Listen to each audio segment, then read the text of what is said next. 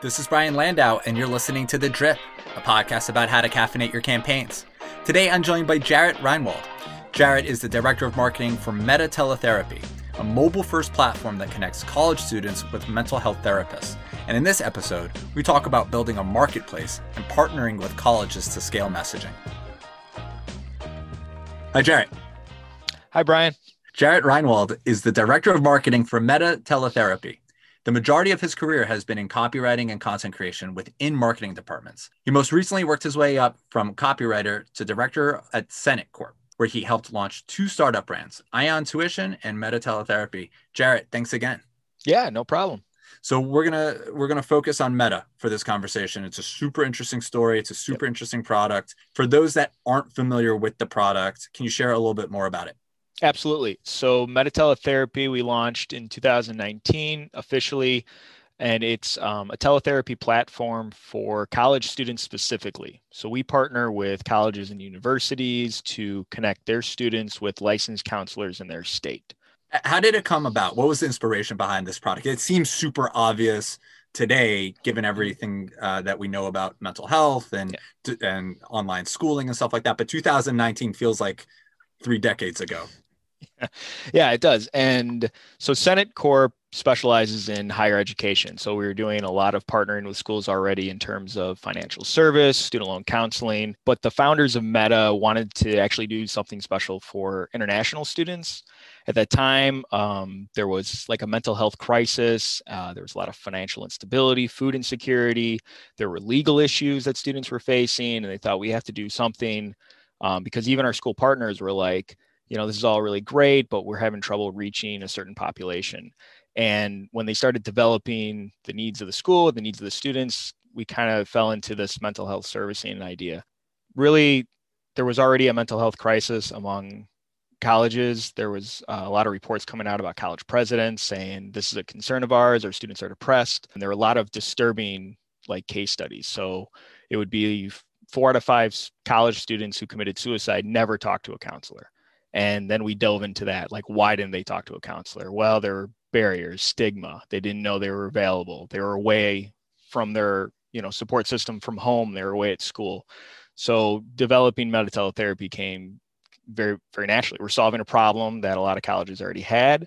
Um, we already had a major university supporting us saying as soon as this is ready we will be your first pilot product. And we we ran a pilot program at Keiser university for almost a full year working out all the kinks, and then then we were ready to launch um, in 2000 in like March of 2019. Can you talk a little bit about the business model? If I understand it correctly, the schools pay you an annual subscription to market to the students, but the counselors on the app keep 100% of the fees. It, it, it is a paid app. Is that is that right? Like, what are the nuances to how you might think about marketing it and monetizing the service? Yeah. So, you know, some of the great tech companies of the the modern era went and launched product without knowing how they're going to monetize it. Okay, so we we knew there was a problem. Uh, most important thing was we had to connect students to counselors. We didn't want to charge the counselors to join the platform because we needed them. Like without counselors to talk to, the students wouldn't be able to get their help. So we knew from the start that we we can't make we can't monetize them, but the service goes directly to the universities. So there's a marketing play there. Like we're helping your students stay engaged. We're helping them stay in school. We're keeping them happy. Uh, colleges are gonna they're gonna pay for that. So it it helped on on both ends because then they handed us a marketing list. Like yes, we want you to help our students. We will pay you. Please help them. And then so that's it. So they pay an annual subscription. We authenticate the students to the the the Meta app, and then whether or not they want to pay for sessions, that's something that they can work out afterwards. Really tactically, like what's your pitch to counselors to join the app, and then how how do students come to understand? Is it email marketing from the university? How do they come to understand about the service? Yeah. So the first step is, you know, we, we went state by state. So the, the we launched in Florida. So we we bought a list from, you know, Psychology Today. We just got a list of of providers and and we really tactically we reached out one by one. We had a call center we called them we're like hey do you do teletherapy? And in 2019 it was like no people don't feel comfortable talking to each other over computers. Like it's it's not personal it's awkward i don't know if my equipment will work. And we're like FaceTime was still sort of like it wasn't quite there. So we knew we were on the beginning of something. So we first we had to convince them like, hey, this is 100% crystal clear. Uh, your connection stays stays solid. You know, it, it since it, it works through an app.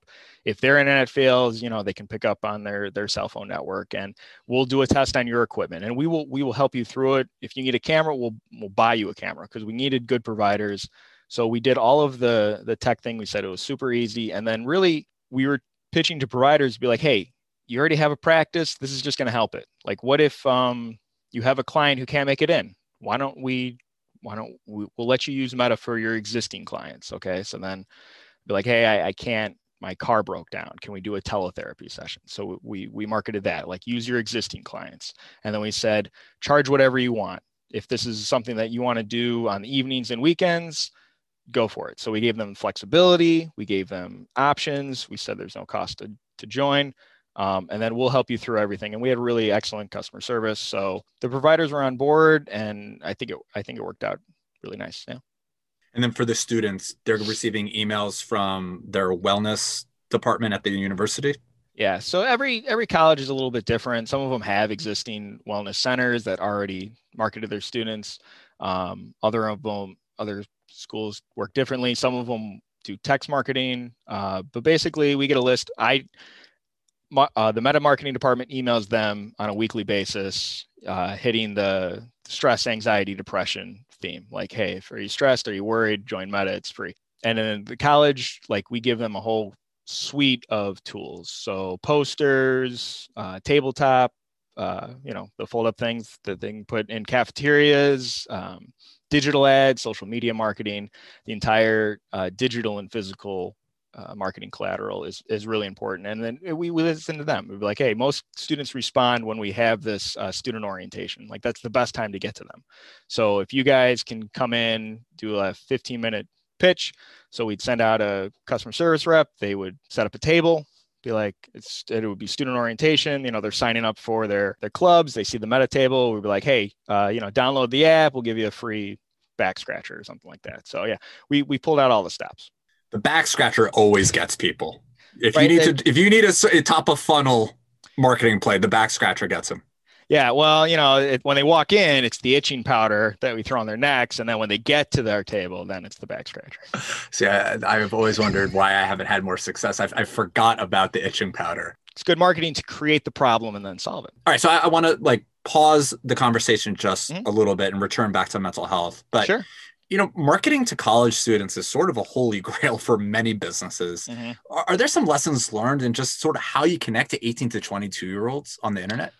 Yeah, it's work with 18 to 22 year olds to do to do it. So um, we have a healthy summer intern program, and we just listen to the students directly. So one of the things that you know you learn as somebody in their late 30s is like, hey, I didn't realize that college students were really involved on LinkedIn.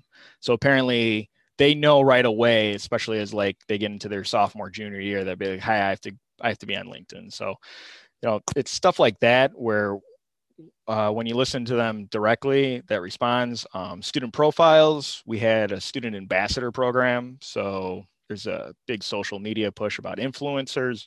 So we would go to schools and be like, "Hey, will you be an influencer uh, will you be our champion? Basically, just post about Meta uh, once a month on your Instagram account, and then they would do stuff like that. So, yeah, we we go directly to support college students. They uh, consume a lot of information digitally, so they're used to it. We didn't really have to sell them so much on teletherapy as we did the providers, so they were more open to using their phone, to to get a service that that's they prefer that they like the fact that they can chat with a provider before making a phone call you know so that kind of stuff was already in play um, that we're marketing to their phones which they already love we're recording this. It's the second week of July in 2021. Last week, there was this big initiative by the NCAA uh, around name, image, likeness, which enables college athletes now to do endorsements and yeah. and get sponsors. And you can imagine a scenario where the star athlete at one of your college campuses is doing social media posts, and they become an influencer. But you now have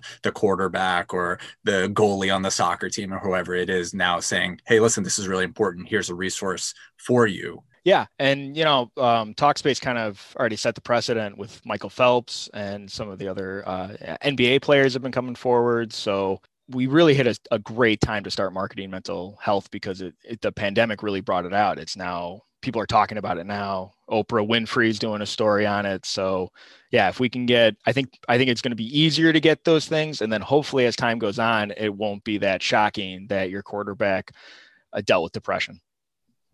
A hundred percent. So many colleges offer mental health resources already. There's counselors and there's chaplains, but online education continues to expand. So I'll get you out on this question. Looking mm. into your crystal ball a little bit, what mental health themes will emerge with the continued migration from on campus to online schooling? How do you think this will impact how you might think about your marketing and content creation moving forward? Without kids on campus, you can't throw the itching powder at them. Yeah, right. Well, and hopefully those those online educations companies will continue to resonate with the same marketing messaging we're sending out like we want you want your students to stay engaged and and happy and offering this service shows that you care about them. Um, I think even if you have a non-campus university, so like a, a 2U that just bought edX, so like this might be the future. Everybody might just download videos and and do it remotely. Still offering that mental health support when you don't have a physical campus, even though it's all digital, it it aligns perfectly with their business model already. That we're using the technology to reach people, still support your students, especially marketing mental health to the type types of students that they already market to. So they're already interested in busy parents, people who don't have time, uh, people with financial concerns. Like this, it's the same market. So I, I think we have a lot in common. And I think even if it goes fully online, we can still partner with these big higher ed institutions online. I think it'll still work. Jarett, thanks for joining me today. I appreciate your wisdom. Yeah, I appreciate you having me, Brian. Thanks again.